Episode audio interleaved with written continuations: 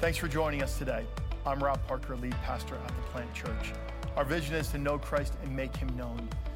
If you are interested in getting connected, or if we can help you in any way, email us at info at theplantchurch.org.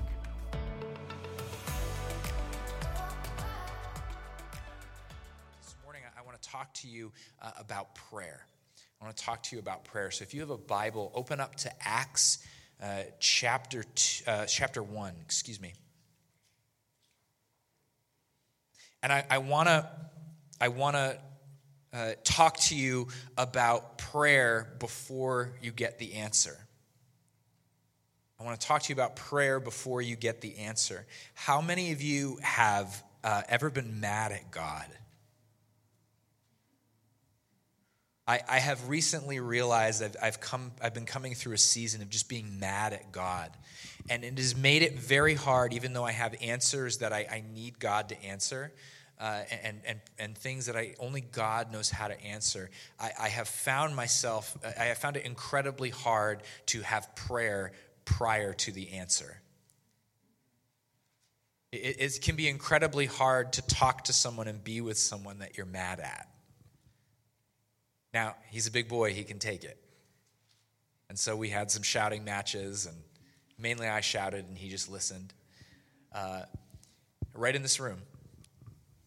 And uh, I, I, felt, I have felt very, very challenged all week uh, and convicted in some ways of my own prayerlessness, preparing to, to talk to you about prayer and, and my own anger towards God. But, it, but so maybe some of you can relate. If you've ever had a season where you've just been angry at God, or, or maybe um, the, the answer that you need is just so daunting that, that you can't even fathom how you would start praying for what you need. Or even sometimes more frustrating is you're not exactly sure what it is you need to be praying for, but you know you need something. Anyone there? Like, I, I, there's pieces, man. Like, I, I maybe I would know it if I saw it, but I just, I'm not quite sure. But I know God's the only one who can give it to me. So I want to talk to you about prayer before the answer. Because sometimes it's really easy to pray and connect with God, and you've gotten that big, exciting breakthrough, and you just want to be with God because you just love Him because he, he, he came through, and you're like, this is exciting. God answers prayer. But, but when you're on the other side before the answer, it's, it's frustrating, right?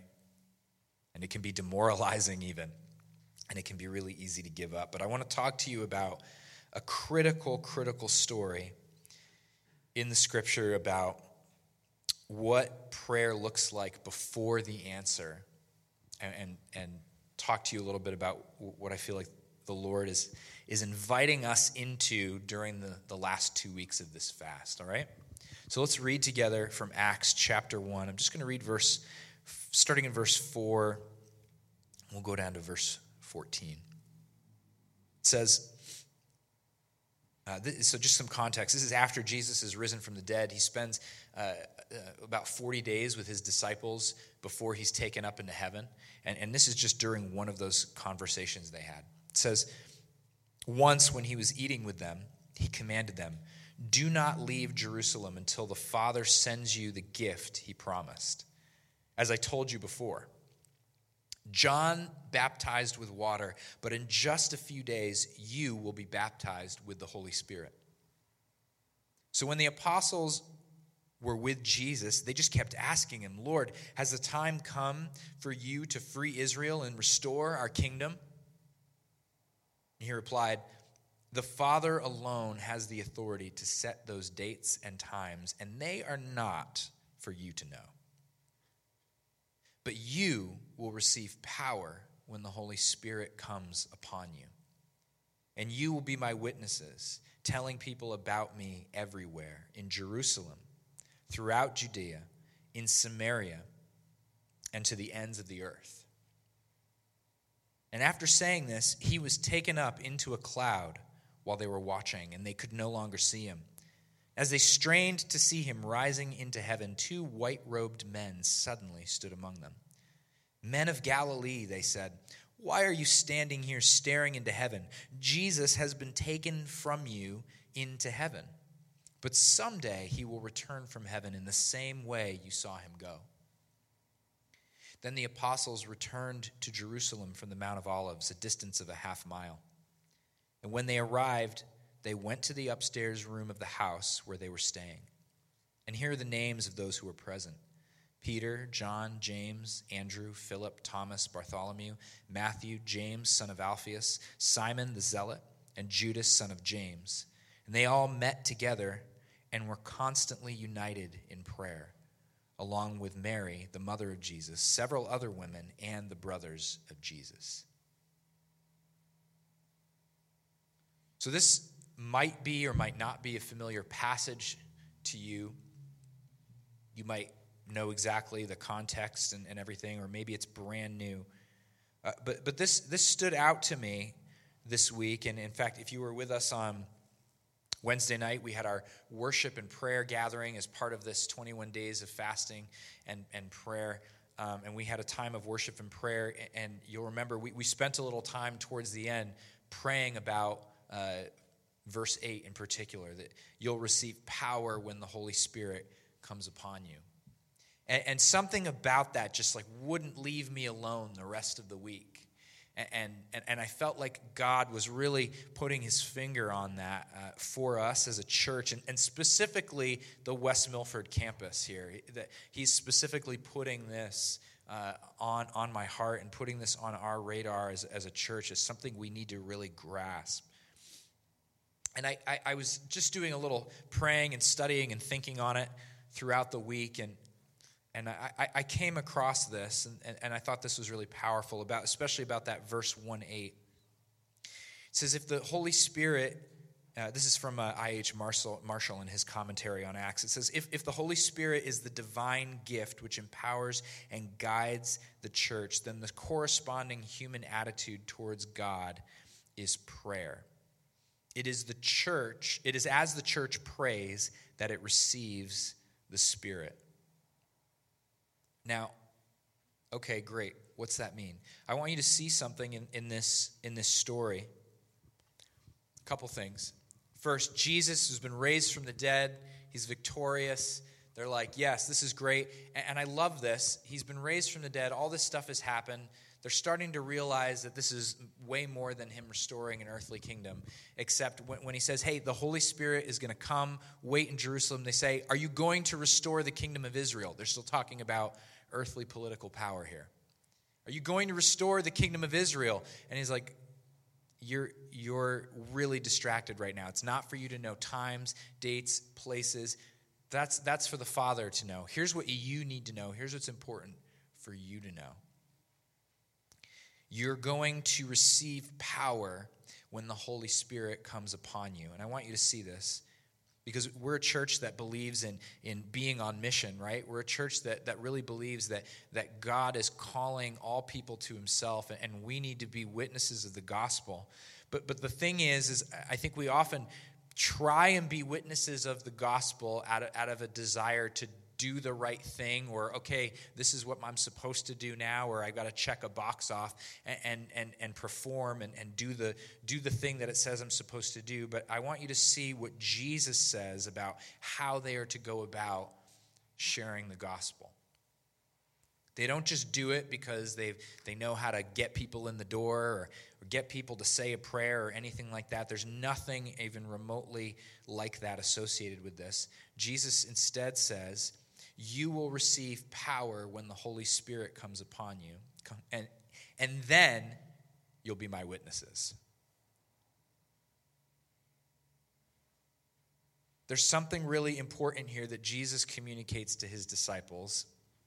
And I forgive me, I, I am I am almost in some ways like trying to like give you what I'm describing as as I'm as I'm like filtering it in my own mind this morning, which is a little bit uh, not like me. Uh, but there's something that I think we assume uh, about following Jesus. I, I think we often assume, especially in the church in America, a lot of times, that, that we come into the church and we begin to take on, if we're like, okay, I'm in, I'm going to follow Jesus, what do I do? And we begin to take on okay, I need to pray, I need to read my Bible, I need to be a part of a life group, I need to serve the community. Need, and these are all good things, none of which are bad, right? And, and, and it can be really healthy for us to just start new habits. But a lot of times, I, I think we have tried to do church in our own strength. We try to do church in our own power. We, have tried to just make sure we tick the right boxes or do the things that we see commanded in Scripture. But here's the reality is everything that you see the church called to do in the New Testament, it makes one assumption. And here's the assumption that it all makes that you have received power when the Holy Spirit comes upon you. Before you do anything else in following Jesus, you have to do this first, Jesus says. Wait. I love that. He says, Wait, and you will receive power when the Holy Spirit comes upon you. And then you'll be my witnesses. Are you all following me right now? Okay. So, this is why I come back to, to, to this quote that I, I read to you. If the Holy Spirit is the divine gift which empowers and guides the church, the corresponding human attitude towards God is prayer. It is as the church prays that it receives the Spirit. Let, me, let me just talk to you about this.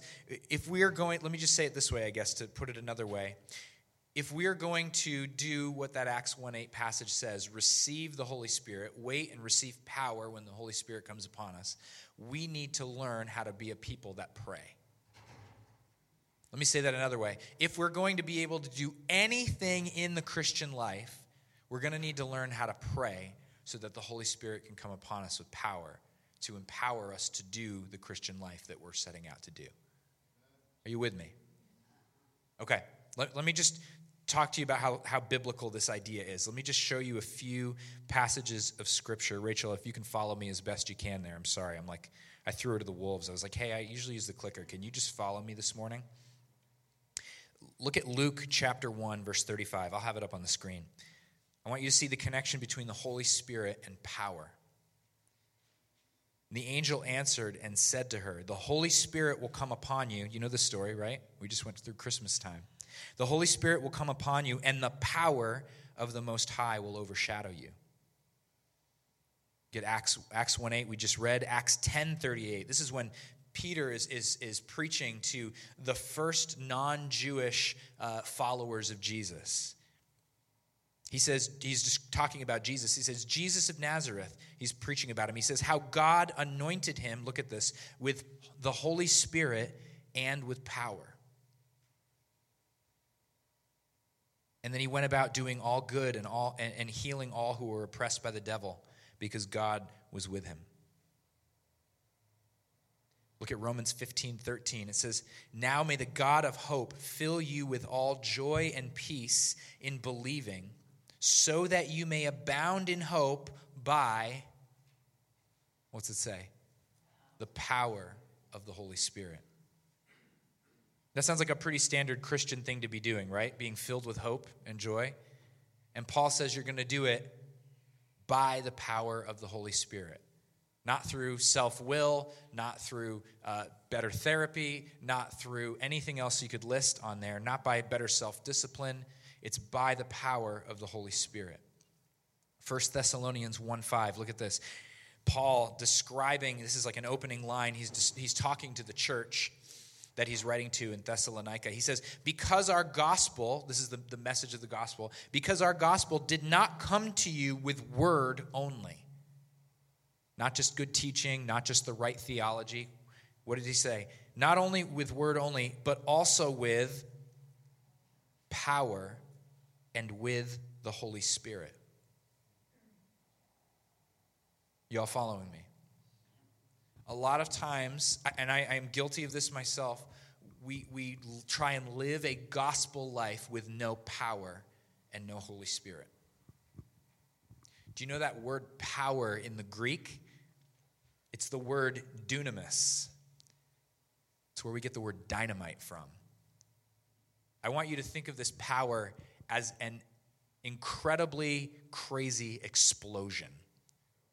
You ever seen TNT or dynamite? Like when they're trying to blast out like rock walls or clear space for highways or mining operations. Uh, you can YouTube anything these days, so go look up like dynamite blowing things up. That's what is being described in the New Testament when they use the word power and the Holy Spirit. Dunamis. Look at Acts 1 8. That's right.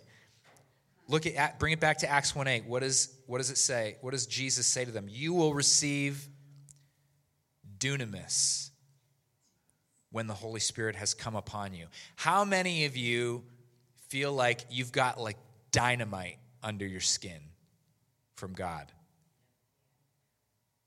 Like just just honestly, how many are like there's definitely like dynamite under my skin? Or how many of you are like are you sure? Me? Maybe a couple other people that are more confident and follow in their faith and maybe have been following Jesus. I I think you might have that wrong.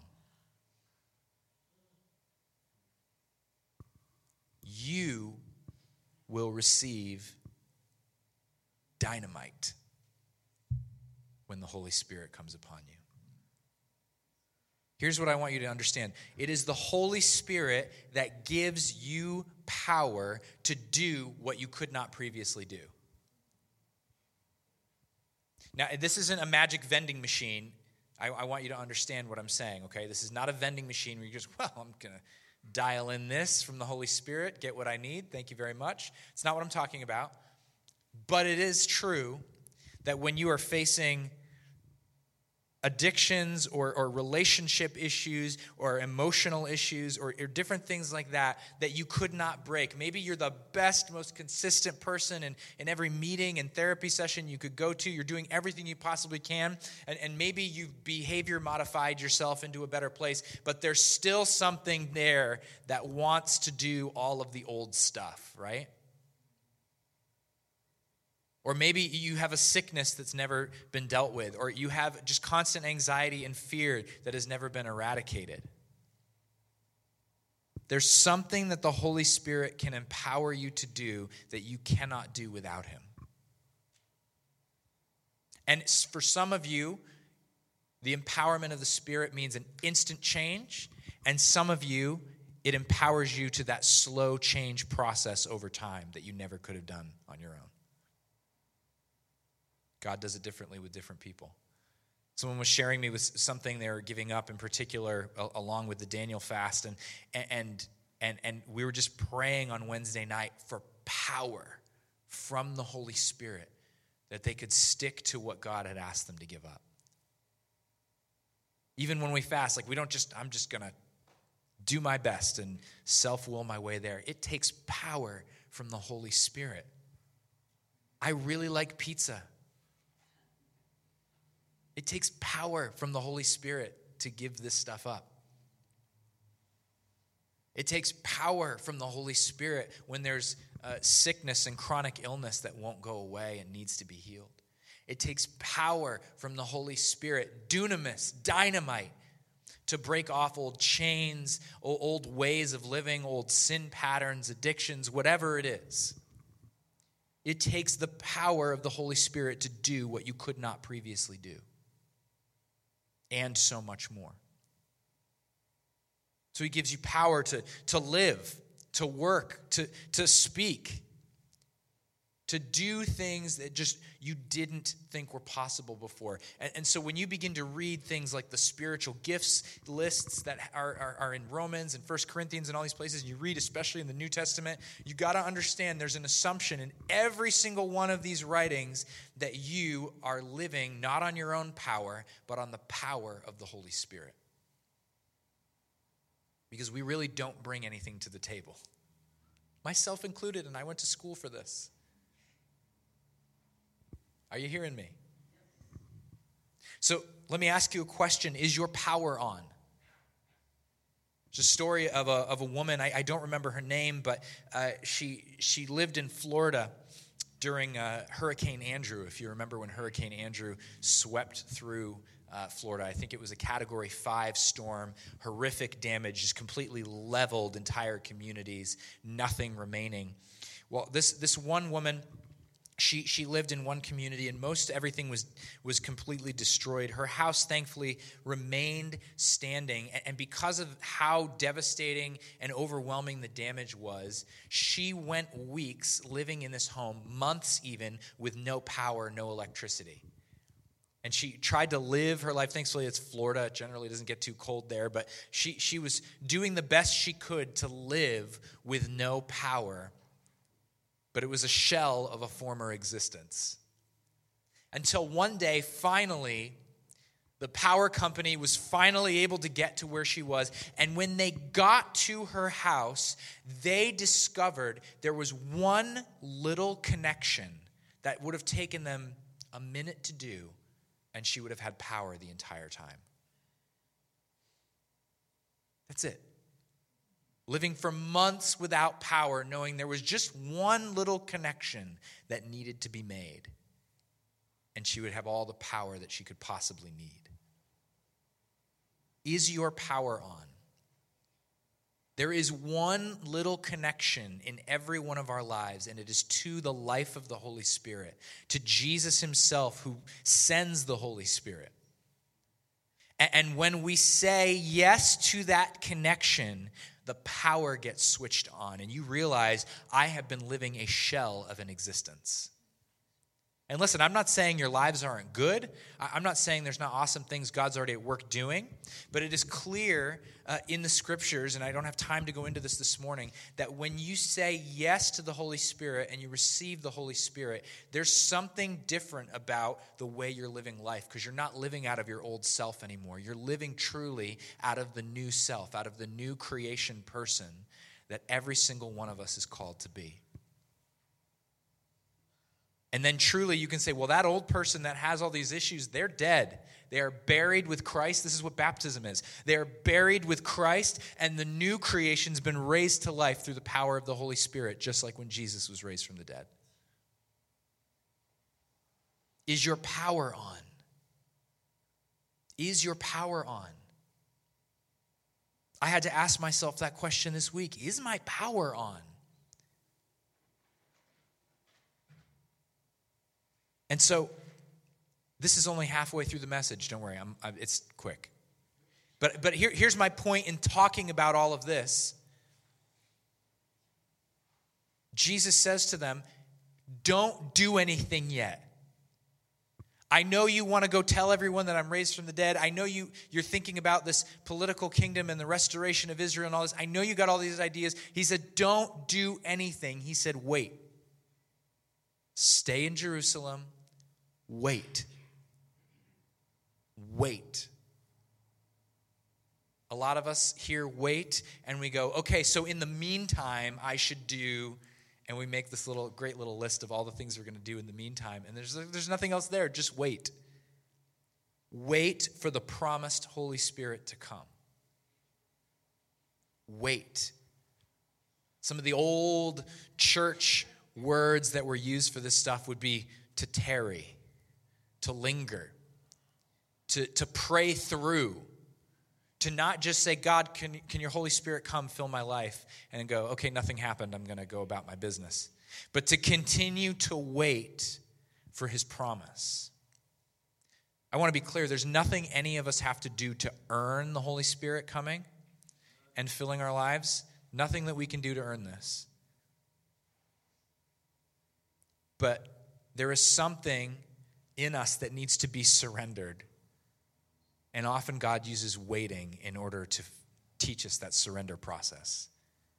Because we cannot have the Holy Spirit if we are not surrendered to the Holy Spirit.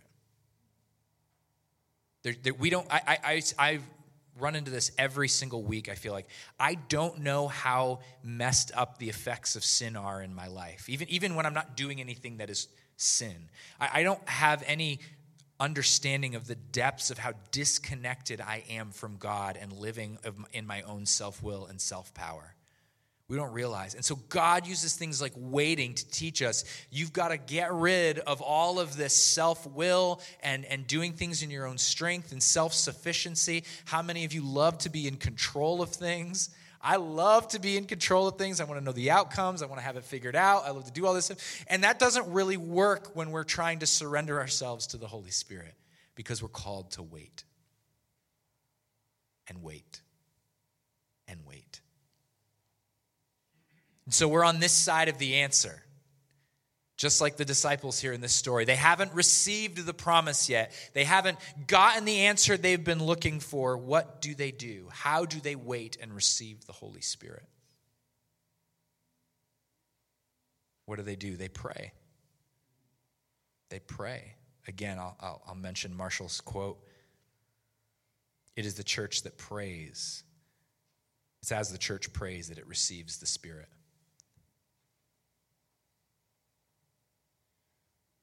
Verses 13 and 14 from what, what we read. Jesus' followers prayed. It says they went, they left the Mount of Olives, they left where Jesus left, they got his instructions wait, don't go anywhere. And what's the next thing we find them doing? Okay, well, let's go pray. And it says they prayed. They all were together in an upstairs room of the house where they were staying, and they met together and were constantly united in prayer constantly united in prayer. Doesn't put a timetable on it, doesn't say just on Sundays though, or just when they had time to meet, or when everything else was done.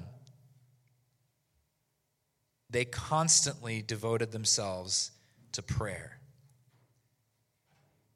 How many of you feel like you are too busy to pray?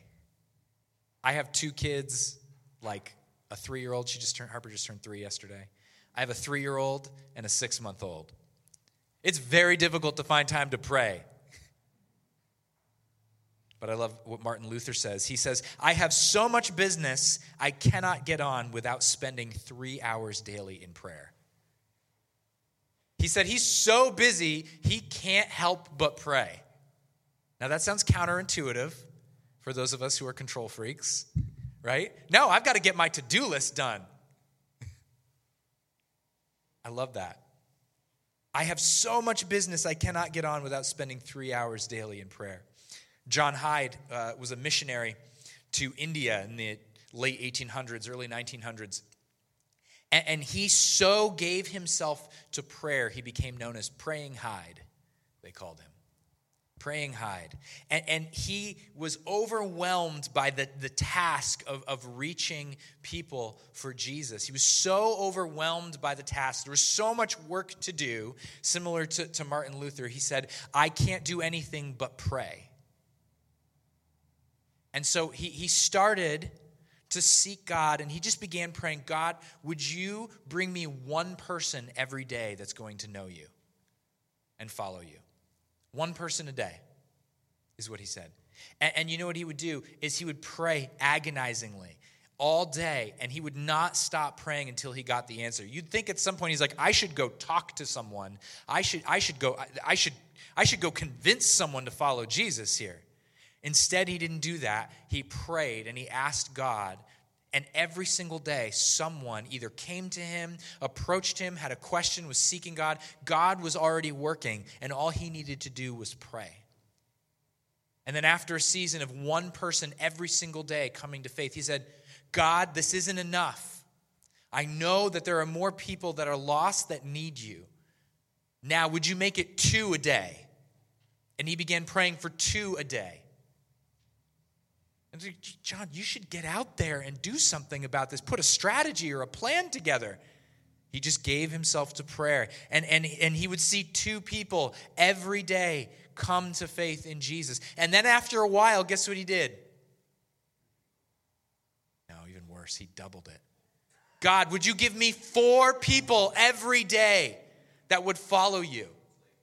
John, this is a really bad strategy. You need to do something different. But he had caught a vision of what it meant to be given to prayer. And then the Holy Spirit would be given to him. As he surrendered himself in prayer, he was receiving more and more of the Spirit and more power. He said this When we keep near to Jesus, it is He who draws souls to Himself through us. But He must be lifted up in our lives. That is, we must be crucified with Him. It is in the death to self, this inconvenient life of prayer, that we draw near to Jesus. We identify with His death and people are drawn to himself. There's far too much trying to convince people or have tricks to, to get people to follow Jesus. When Jesus simply said, He's like, hey, don't go out there and start doing this. He said, wait for me. I will give you power by the Holy Spirit, and then you'll be my witnesses. And they knew that that power only came through prayer. Through prayer. This is not convenient. Before I, I, preach this message, I just want you to know how practically this hits home because I feel like God is doing something in my own life uh, to, to change my life of prayer. And so before I even preach this message, I had to have a conversation with my wife, Jillian, and say, This is going to be inconvenient if God is really calling us to this. It's gonna, and, and I'm not talking about us as the church, I'm talking about my family because we've got little kids. We're tired, guys. I want to sleep. That's all I want to do. I just want to sleep. Those of you who've had young kids know what I'm talking about. This is not convenient or comfortable. But if it's God, there's no other way. There's no other way. Richard Foster says this. He says, To pray is to change. Prayer is the central avenue God uses to transform us. If we are unwilling to change, we will abandon prayer as a noticeable characteristic of our lives. Yeah, come on. If we are unwilling to change, here's what we have to understand prayer isn't we're changing the world around us or we're changing God's mind. Things happen when we pray, but the first thing that changes is us because it's inconvenient, because we're laying things down that we've got to surrender. It, it, none of this is, is straightforward. But when we pray, we change. And, and, and I'll be honest, I, I, was, like I said, I, I was so angry at God and have been so angry at God, I was actually unwilling to change. And so my prayer life short circuited. I can't afford to let that happen. Because I need God at work in me and through me. I need power to live this life. We need power to live this life. And so to pray is to change. Francis McGaw, who, who wrote a little book about praying Hyde. He, he says this God wants purity in the very center of the soul, and unless God can have a pure vessel, purified by the fire of the Holy Spirit, he cannot use that vessel. And he is asking you now if you will let him cleanse away part of your very life. God must have a vessel he can use. He's asking you right now. He's, ask, he's been asking me this this week. God wants to know if he can cleanse away part of your very life.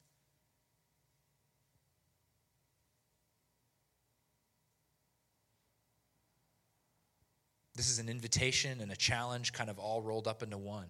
He's inviting you into something deeper. He's inviting you into something more powerful He's inviting you to something more full of joy. But it costs us something.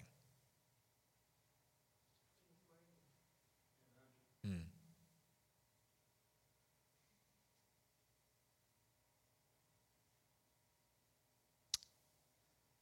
modern uh, prayer leader by the name of Corey Russell. He says, You will only unify with the Holy Spirit to the degree you submit to the Holy Spirit. That rocked me.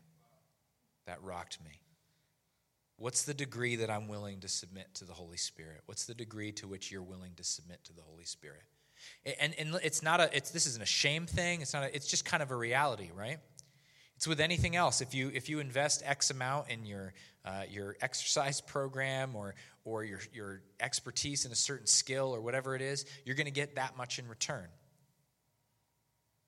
A mentor of mine, he, he, he likes to say, You can have much of God as you want, but no more. As much of God as you want. There's no limit, but you can't have any more than you want. He is not a vending machine. He doesn't just dispense, dispense, dispense. He says, Seek me, find me. Jesus even says, Seek first my kingdom. Seek his kingdom and his righteousness, and all these other things that you're worried about, they'll be taken care of. They'll be added to you. So, on this side of prayer, it, it, it, this side of the answer to prayer, prayer is, is costly, it can be inconvenient, it requires and asks something of us. But it's also, I want you to see this, it is, it is unifying. It brings people together because I'm not asking you to all kind of go and be individuals and do this separately.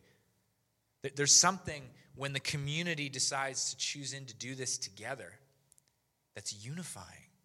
It strengthens relationships, it strengthens bonds. It, it, it, does something in us and through us where we really become family as we seek God together. This is how community of, the community and the family of God is born. There's so much joy and fullness that comes out of that seeking. As we consistently go after God, and, and are faithful to Him, it, it, does something in us. We become people who are uh, less concerned with controlling everything because we've been so changed through prayer. And we're more interested in love. Not conditional love, but we can truly love. And I love this. So, this is their posture. Okay, we got to wait. We don't have the power of the Holy Spirit yet to be witnesses. I know there's a lot of stuff we want to do. There's a lot of things we need to go after. We've got personal issues we've got to get worked out as well. Maybe even relational issues. You know, there's all sorts of stories about these disciples being at each other's throats. But they're like, okay, we got to pray. And we got to pray together constantly. And this became their job, this became their rhythm. Just like that song we are singing, day and night, night and day, let incense rise. And I want you to understand prayer is not just they're saying, you know, a bunch of things to God and asking for their needs and praying through their list. They're listening to God. They're worshiping. They're, they're in a space of just waiting on God and being present with God. They're in, in the process of prayer. They're recognizing that they've got issues with each other they've got to get worked out. So forgiveness is taking place. Healings happen between each other. And thank you, God. And you're bringing us together and we're waiting on God. And, and, and in this process of prayer, they're being changed just like we get changed through prayer. And they're on this uh, they don't have an answer yet, but they just still pray, and they're creating this life of consistency, of just being in prayer together before God. And then we read Acts chapter 2, verse 1, and it says this And when the day of Pentecost had come, they were all together in the same place. There's a lot of different translations of that. They were all together in the same place. They were of one accord. It's a car commercial in the Bible. They were all together in one place. And what it means is this, the word there is, is that they actually were harmoniously unified. That's actually a musical terminology that's being described here in the Greek language. There was so much harmony within this community. They have been constantly living this life of prayer. They don't have an answer yet, but it's doing something to them as a people, and it's changing who they are. And it's not just changing who they are individually, it's changing who they are collectively. And they still don't have an answer, but they're loving this life of togetherness before the Lord in prayer. And then it says, and suddenly the room where they were filled there was the sound of a violent wind. And fire appeared over all of their heads. And they suddenly began to speak in other languages.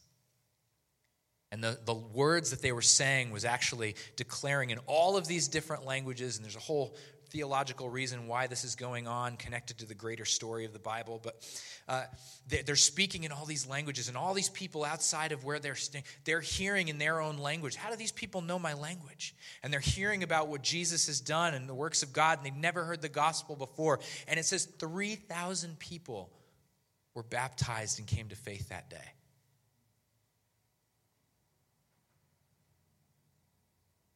Just because a people were willing to be changed by the Lord through prayer and to meet with God. Now, I'm going to be quite honest. I don't know what it'll look like as we try and seek to wait on God. I don't know if it'll sound like rushing wind. I don't know if there'll be literal fire over our heads. I don't know. Because we're on this side of the answer to prayer.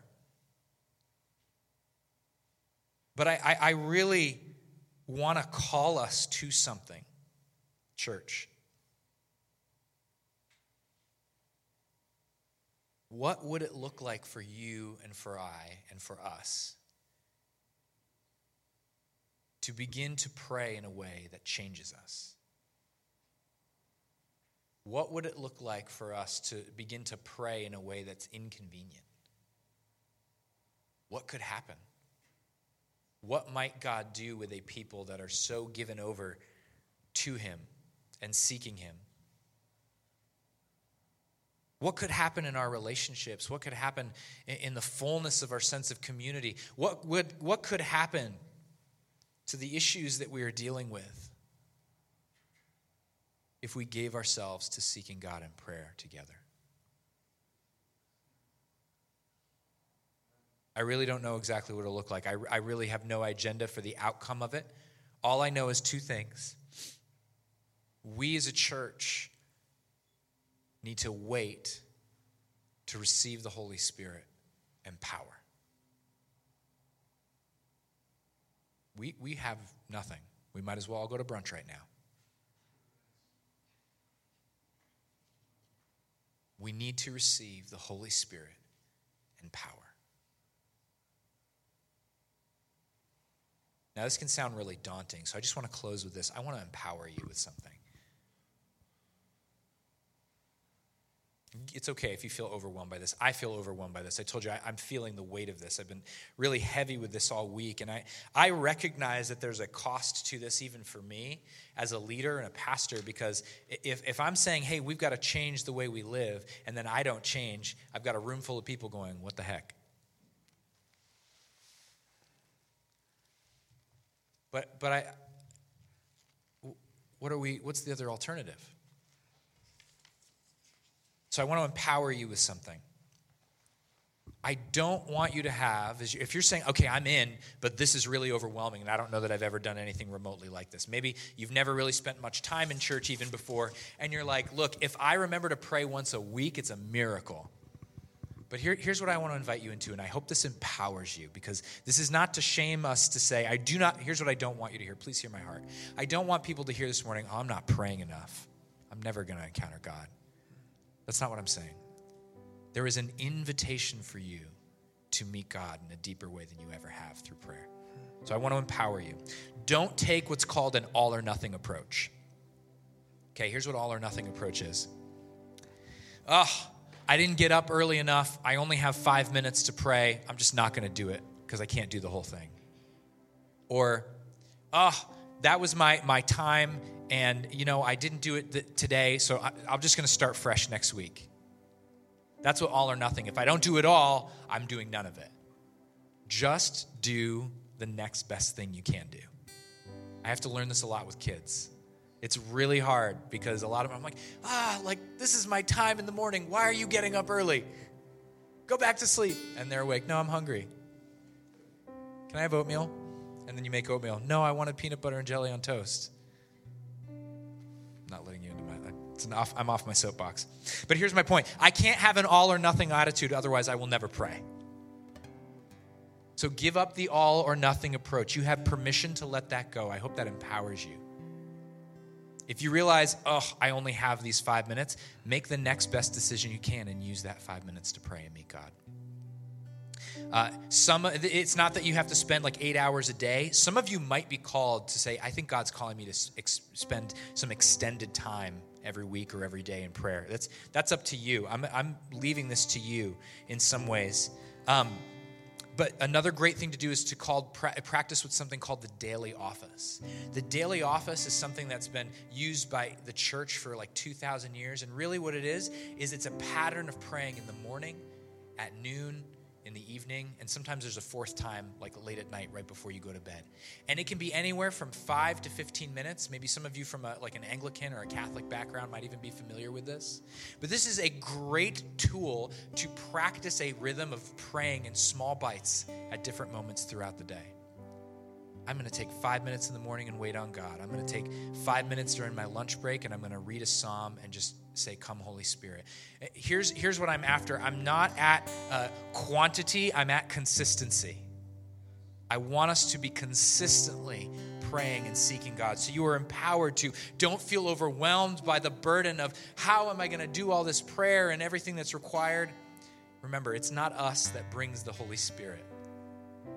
There's nothing we can do in this, but create regular patterns to meet Him. Are you with me? Regular patterns to meet Him. That's how we pray before the answer. Talk to people in your life groups. Get in a life group if you're not in a life group. Get with a few people and say, Can we have a place and a regular time to constantly be in prayer? We're, we we spent last Wednesday in, in prayer and worship, and, and I, we actually made the decision we're going to do this at both campuses, but the next two Wednesday nights that are still during this fast, we're going to have the space open from, from like 7 to 9 p.m. for prayer and worship. So come join us again on the next two Wednesday nights if you need to seek God. Oh, I can only stay for an hour. We're not doing the all or nothing thing. Nothing thing. Do what you can do, but seek God from 7 to 9 p.m. 7 to 9 p.m. on Wednesday night. Can we stand? We're going to worship as we close.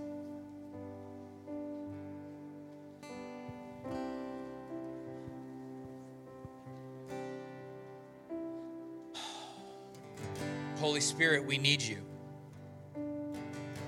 and we, we have heard the command of Jesus this morning. I, I know I have, and I know other, other folks have here too, but we hear the command of Jesus this morning to wait until you come and we receive power.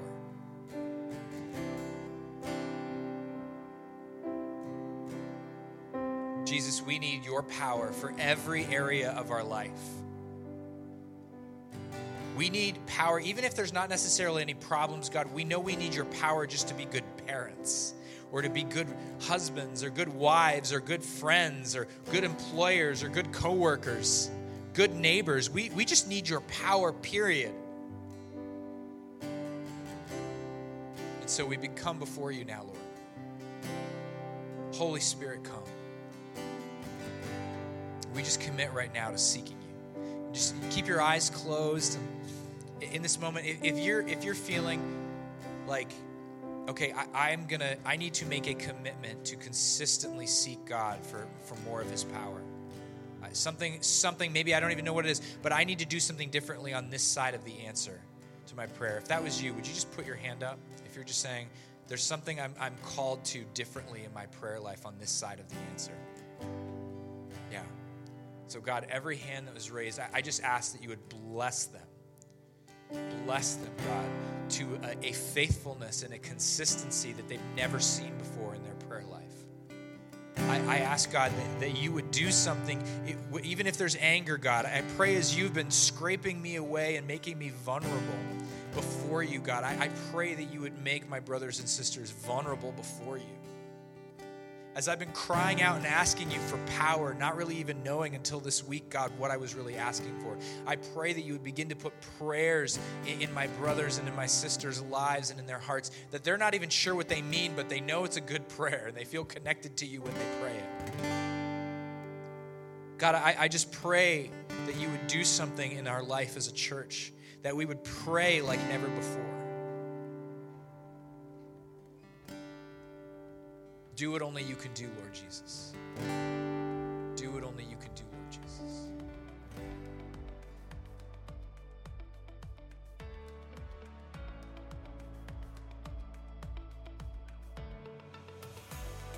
It was great having you with us today. We do hope that this sermon inspired you to know Christ and make him known. For more sermons and resources, please visit us at theplantchurch.org.